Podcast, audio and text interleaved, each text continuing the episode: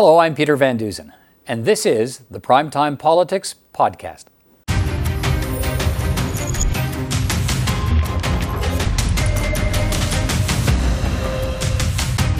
On the program tonight, the Prime Minister again assures Canadians that despite growing setbacks, Canadians will get the vaccines his government has promised. That while federal ministers in charge of the vaccine rollout get a grilling at a parliamentary committee. Canada's January job numbers are out, and pandemic lockdowns have wiped out all the gains in employment made since last fall. And our journalist panel will discuss what the vaccine woes mean politically for the Trudeau government.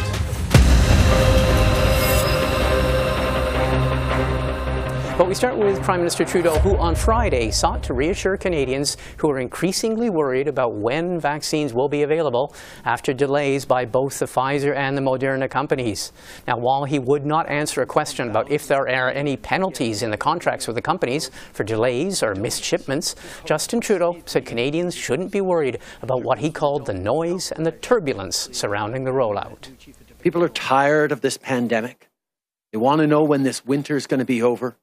They want to know when they can go back to everything they've done before. They want to know mostly when their grandparents are going to be safe, when the vaccines are going to come. That's why there's a lot of anxiety and there's a lot of noise going on right now. That's why I want to reassure Canadians that we are on track. Prime Minister Trudeau speaking from Rideau Cottage in Ottawa on Friday. Now, while the Prime Minister was assuring Canadians that Ottawa's vaccine plans were on track, key federal ministers involved in the rollout of vaccines were being grilled by members of the Commons Health Committee about the delays and uncertainty in deliveries.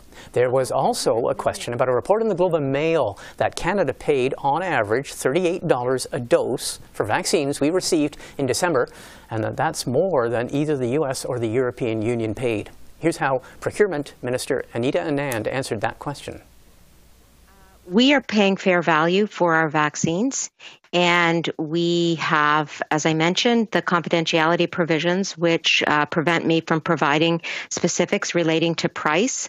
Um, but I will say that when I say fair value, that means comparable prices to my knowledge. Of course, I don't know exactly what all other jurisdictions are paying, uh, but we sure. negotiated in earnest for the accelerated delivery, and we will continue to do that with the vaccine suppliers. Joining me now are three MPs from the different parties. Darren Fisher is a Liberal MP and the Parliamentary Secretary to the Minister of Health. John Barlow is a Conservative MP for the Alberta riding of Foothills, and he sits on the Health Committee. And Don Davies is the NDP's Health Critic and sits on the Health Committee as well. Welcome to all three of you.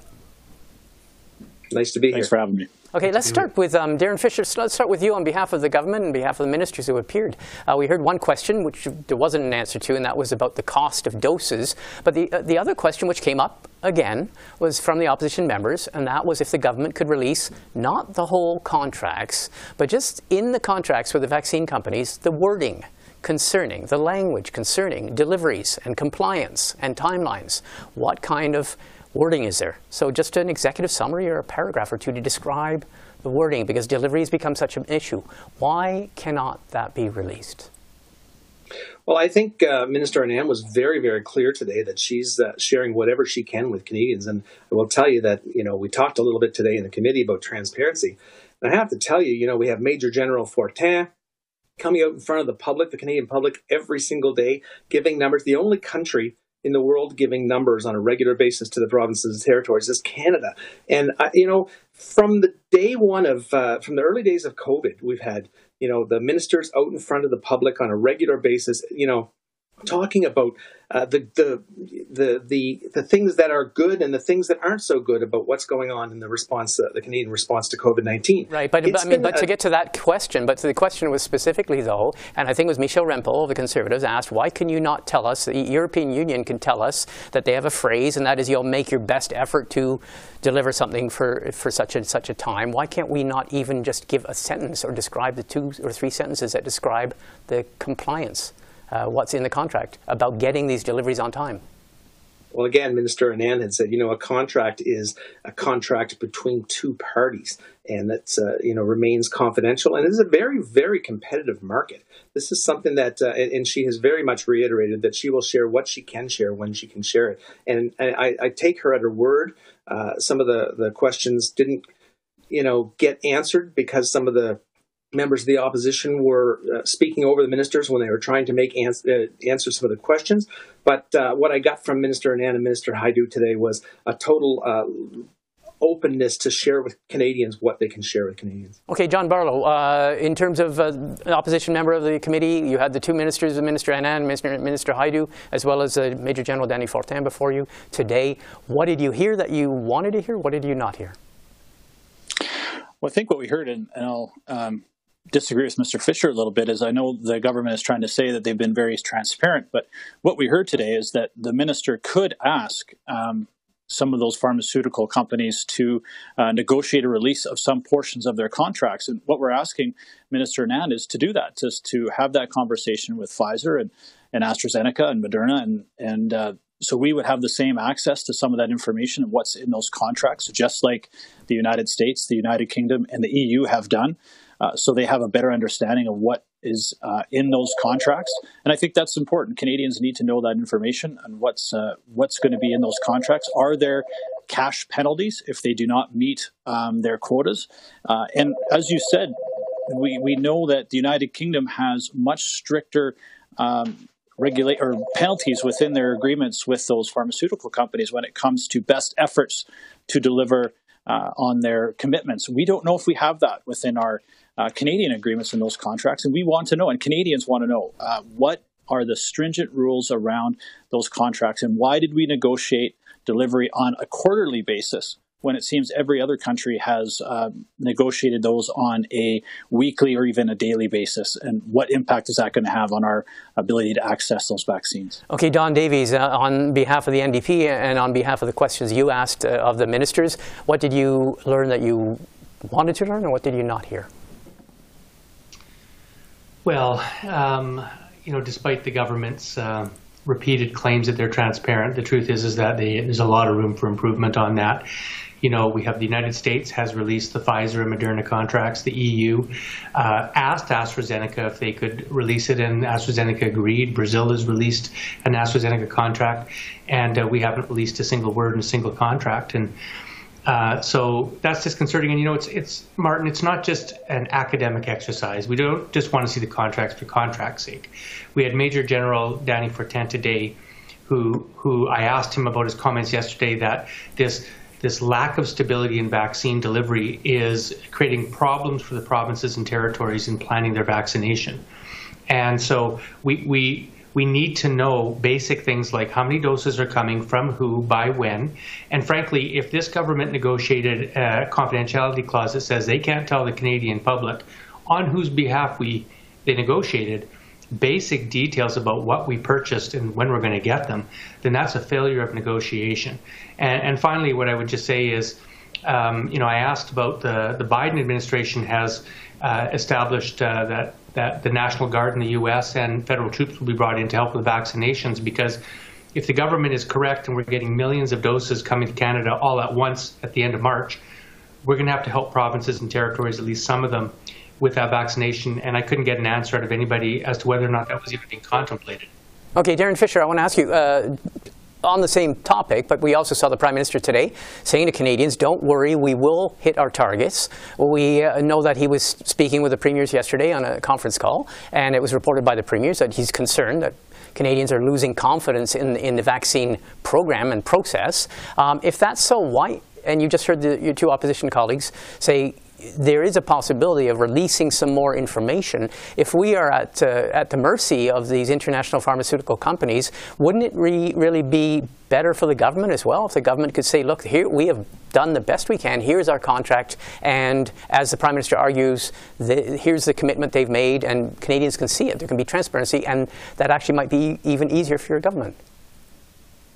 Well, it's, it's funny. The Prime Minister did say today there's a lot of noise out there. And I think the message that Canadians need to know is that by the end of March, there will be 6 million doses in Canada. And by the end of September, everyone who wishes to be vaccinated will be vaccinated. Orders are coming in on a regular basis. Numbers are a little bit lower, but we've we've mitigated those risks by having contracts with seven different companies.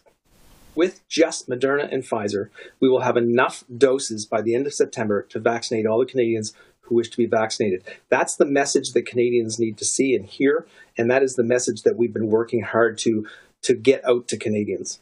Another question, I'll just ask it because I know Don Davies asked it in, in, in committee, but you set it up. Uh, if by the end of, if there's going to be enough doses with just Pfizer and Moderna, why is Canada dipping into COVAX? Why are we using the COVAX fund, this international fund for lesser developed, uh, lesser for poorer countries? Why are we using that if, as the ministers have repeatedly said, we're going to have enough uh, vaccines from the people we've already signed contracts with? There are two streams to the COVAX. Canada invested 220 million for the poorer countries and 220 million with which to draw doses for Canada.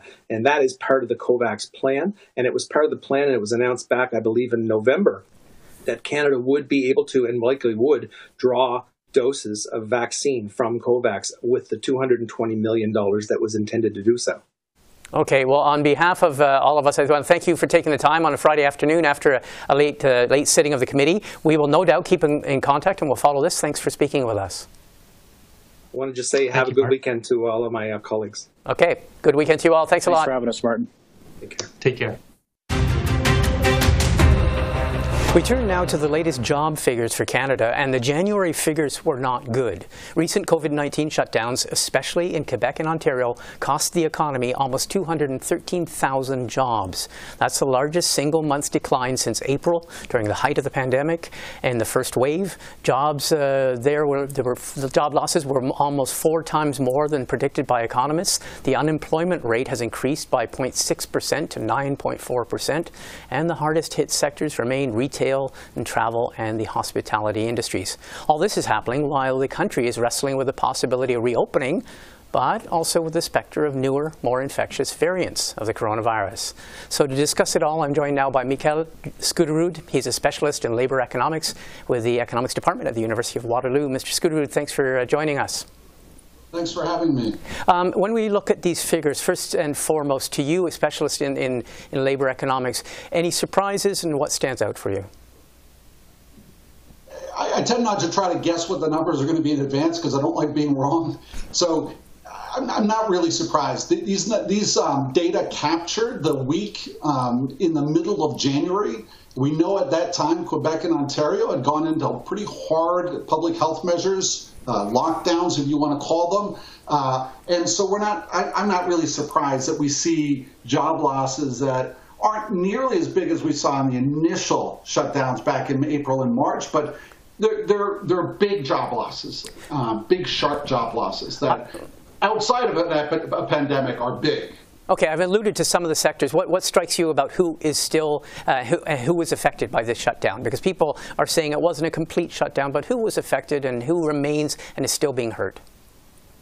So as you said, it, it, it is those sectors that you would expect. It's retail, it's hotels, it's um, bars, restaurants, it's tourism. it's a lot of part-time workers, a lot of low-wage workers, hourly paid workers, and younger workers. And, and that's not really that different from what we saw in, in March, April. It's sort of Groundhog Day. I mean, we're sort of going through the same thing we did before. Not as big of, a, of a, an effect, but we're seeing the same kind of, uh, of change in the labor market that we saw in March and April. Is there a sector which has been largely and is still suffering and hasn't really reopened at all? Because uh, some people suggest things like, you know, obviously the cruise industry uh, and some parts of the travel industry, they just have been basically uh, out of luck for the entire duration so far.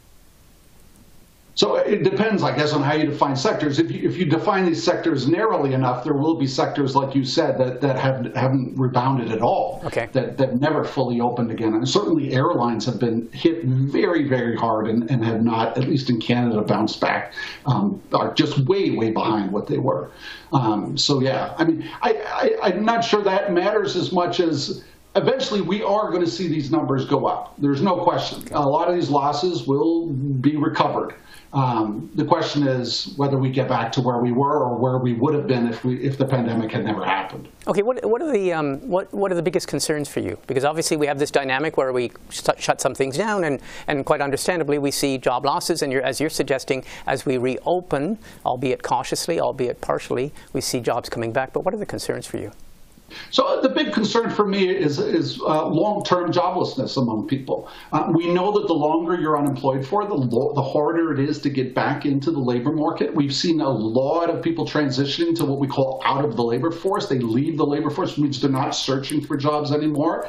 Those are the kinds of changes that worry me because they, they can lead to longer term effects. We, we call it call these kind of ideas hysteresis in, in economics. It's a term borrowed from physics, but the idea is that if you kind of hit an economy with a shock, it doesn't just bounce back to where it was before. It leaves some kind of permanent change in the economy. And, and that's because of a number of factors, but we know recessions, economic crises do that, and that's what worries me. People talk about the active population, that there, there's a certain unemployment rate, but as things like this continue, uh, a lower and lower percentage of people even think of trying to, to go out and, and look for a job. Uh, that may be what you're talking about in terms of permanent unemployment. That's precisely it. So some of it looks kind of voluntary. Older workers, for example, we know when recessions hit, we lose a segment of those older workers. What they about- just say, you know, I'm, I'm done with my career. I, you know, I'm going to go into retirement earlier than I would have otherwise. But there's other groups in the population that, that you worry about. Younger workers that are, you know, prime age workers that that um, find other ways to survive, whether that's changing your living arrangements, who you live with, whether that's finding other sources of income that aren't kind of in a traditional paid labor market. These are the kinds of effects that have implications for economic growth, um, that have very you know important long-term effects. Keeping workers engaged in the economy is something labor economists think a lot about, um, and it's really important. What about, I mean, I'm the, I'm the most obvious one, obviously, is women. I mean, women who are overrepresented in all of these categories, in the retail, in the hospitality industries, in the cultural industries. That's absolutely true, and and mothers in particular, and mothers with small children.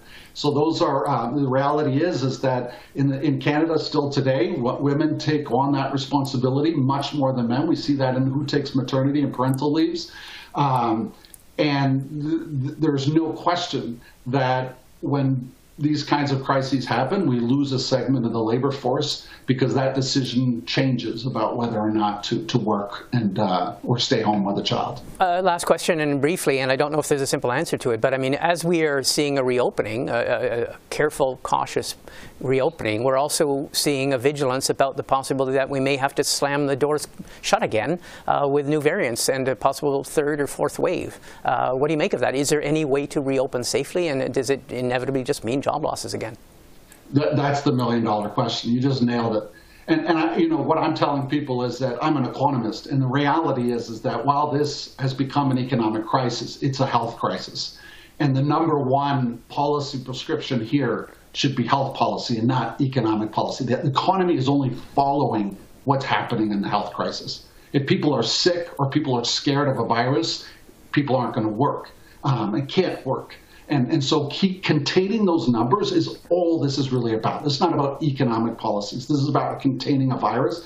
And I would say that the, the, the policies, at least in Ontario, where I live, through the fall, were not strategic enough.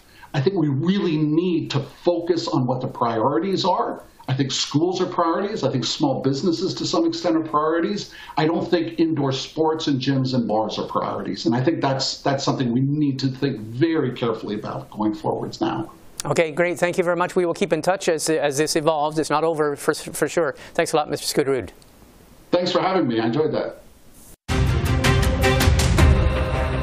Joining me now to look at the Trudeau government's response to the pandemic are Tonda McCharles. She's a national political reporter for the Toronto Star. She's joining us from Ottawa. And Niigaan Sinclair. He's a political columnist and commentator. And he's joining us from Winnipeg. Both of you, welcome. Thanks for having us. Let's start with um, we've been watching this week, and it has been replete with developments, but also replete with problems and vaccine rollout woes. We had the Prime Minister's assurance today, uh, basically assuring Canadians, look, the, the, we are on track. What do you make of where we are today, where the government is today? How much of a problem does the government have on its hands, or how much is this something that's just going to blow over in a few weeks? Uh, Tonda. Well, look, I think it is a problem for the government. It's definitely being reflected in the polls. Um, we're seeing now a big drop in the government's uh, approval numbers and Trudeau's approval numbers. And I think that, you know, it's an intense time for them. Uh, it doesn't help that they won't reveal details of the contracts. They claim that would potentially breach the contracts and limit our doses and compromise future negotiations. So they're kind of caught between a rock and a hard place. It is a very bad time right now not having these injections because you can actually literally count every week we don't have injections by other metrics, case counts, um, people going into the hospital, numbers of deaths. So it's very real. It's very intense for a lot of people. Um, it may well be that the companies will deliver, as promised, these millions of doses before the end of March. Doesn't assuage anyone's uh, worries right now maybe we will have a, a, separate conversation in a couple of weeks' time, and you know there will be hope. However, for the immediate term, and it's and that immediate term has been now going on for a few weeks, hasn't it? Um, the government is under intense pressure to produce something that is beyond its control, apparently, to produce. Okay, Niigaan, uh, your your impression of this. What do you make of it? Yeah, I mean, there's been a uh, well, there's been much news uh, there hasn't been much news at the same time, and there's the questions involving the contract uh, linger. Uh, the problem, of course, with sharing a contract publicly is there's a securities issue. And uh, particularly when you're in a kind of struggle to get vaccines with other countries, uh, there's certainly not a precedent, I think, that Trudeau wants to share in terms of sharing with the public the, the various political parameters that take place in these negotiations. But, you know, the, the real challenge is that the communication of this government has really been faltered during this vaccine rollout, where it seems to be pretty simple. It seems to be put up a website, tell people which group will be going when, keep something in a kind of national framework. The problem, of course, is it's a, it's a several different uh, issues. The first is that the premiers in various different provinces are rolling out at different levels in different ways, and oftentimes at the behest and at the contradiction to the federal government. And then we also have the issue, the massive issue, frankly, of the uh, production of the vaccine, which has now really exposed Canada's reliance on world markets. And, and while, you know, back in the 1970s, uh, Canada produced virtually all of its own vaccines. And here we are in a situation where all of it, globalization and various other factors, corporate commitments have created a reliance on international markets. And as we see, particularly, I mean, Europe can't roll it out, and the vaccine is produced there. Mm-hmm. I mean, we've got a real big boondoggle issue going all the way back to how many vaccines are in each uh, vial to the point of who's going next, and, and, a real communication problem with the government that's that just seems to be hampering any efforts. And if if the vaccines do come in by September, as predicted, as called for, as promised, uh, then perhaps things will be forgotten. But at the moment, it looks terrible. Okay, I want to get your reading yeah. on. I want to get your reading though on the on the other tr- thing, and that is the the recourse to the COVAX vaccine, this international consortium producing the vaccine. Uh, Canada is now saying that we're going to receive somewhere between 1.9 and 3.2 million doses of vaccine, probably an AstraZeneca vaccine by the uh, by June. Um, the government makes the case that they have invested. Canada invested almost or as much as any other country, and that half of the doses under this program were going to go, to Canada. Uh, how damaging is it that Canada is availing itself of those doses? Uh, Tonda, you've been following this day to day. Well, Sure. Look, uh, legally, Canada has every right to um, claim doses through that facility. Absolutely. They put in millions. They were one of the biggest contributors. 220 million was meant to provide vaccines to Canada. The other 220 million of our contribution was meant to go to developing economies who couldn't afford to. The problem is, there's a suspicion in many people's minds that the only reason we're tapping that resource right now is because we can't meet it through our other contracts. So it kind of blows smoke up the whole, uh, you know, we're all here to help every, you know, the rest of the world. We could care as much about them. And, you know, it, it, it kind of looks a little bit greedy on Canada's part, since we're such a wealthy company, co- country, to be bellying up to the bar so early in the game to take those doses. That's the problem. It's not that legally we're not entitled to them. Absolutely, from the get go, the government said this would be part of its uh, contribution, the expectation we get them. But it just doesn't look good. It doesn't look like a humanitarian gesture. Niigaan, I have to ask you the same question about COVAX. Uh, what do you make of the, of the optics? And, and uh, then I want to get to the other politics in a minute, but just briefly, what do you make of the, the government availing itself of those COVAX vaccines? Yeah, I think that the government's got a real challenge here in that the uh, the corporations are saying one thing, and also the issues of other countries receiving the vaccine is another thing.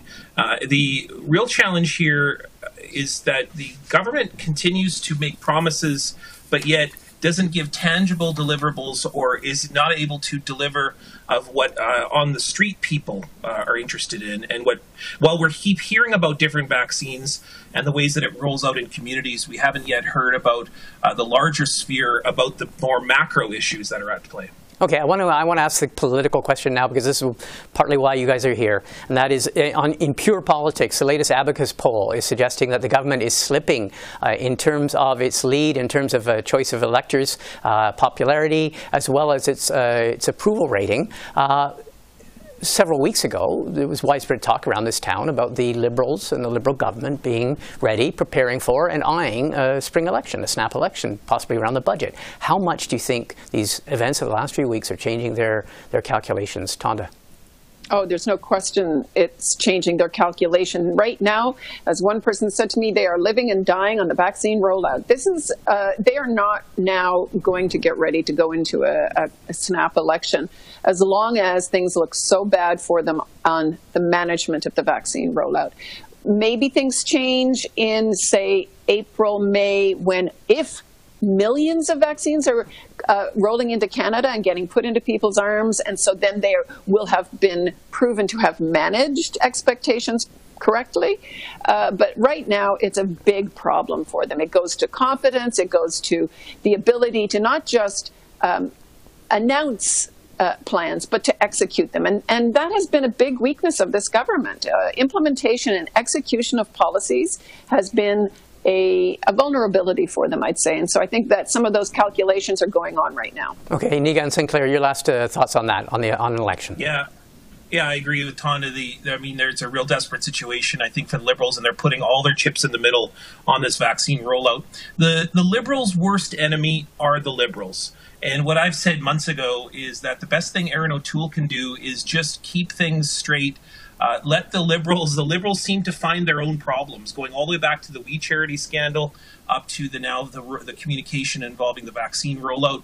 I, I mean, the liberals really just tend to to to create their own issues, going all the way back to the Jody Wilson-Raybould situation. I mean, and and they also are in really hampered by a situation involving right-wing premiers going from Quebec all the way to the West Coast, uh, whereas people are are really working in contravention to the government, particularly when it comes to the vaccine rollout and other programs as well. Okay, well, both of you. I think. Uh, I, think sorry. I was just going to say the one good thing in those polls going for Justin Trudeau is that Eric uh, Erin O'Toole is not taking off either. No, no, they're all sort of uh, stagnant there in terms of popularity. Yeah. I'm not saying personally, but in terms of their numbers, yeah. Well, listen, uh, yeah. all three, uh, both of you, Tonda and Niigaan, I want to thank you for taking the time. Yeah, Thanks. Have a good weekend, you. you guys. Well, that's all the time we have for this edition of Primetime Politics from all of us here at CPAC. Thanks for watching and have a great weekend.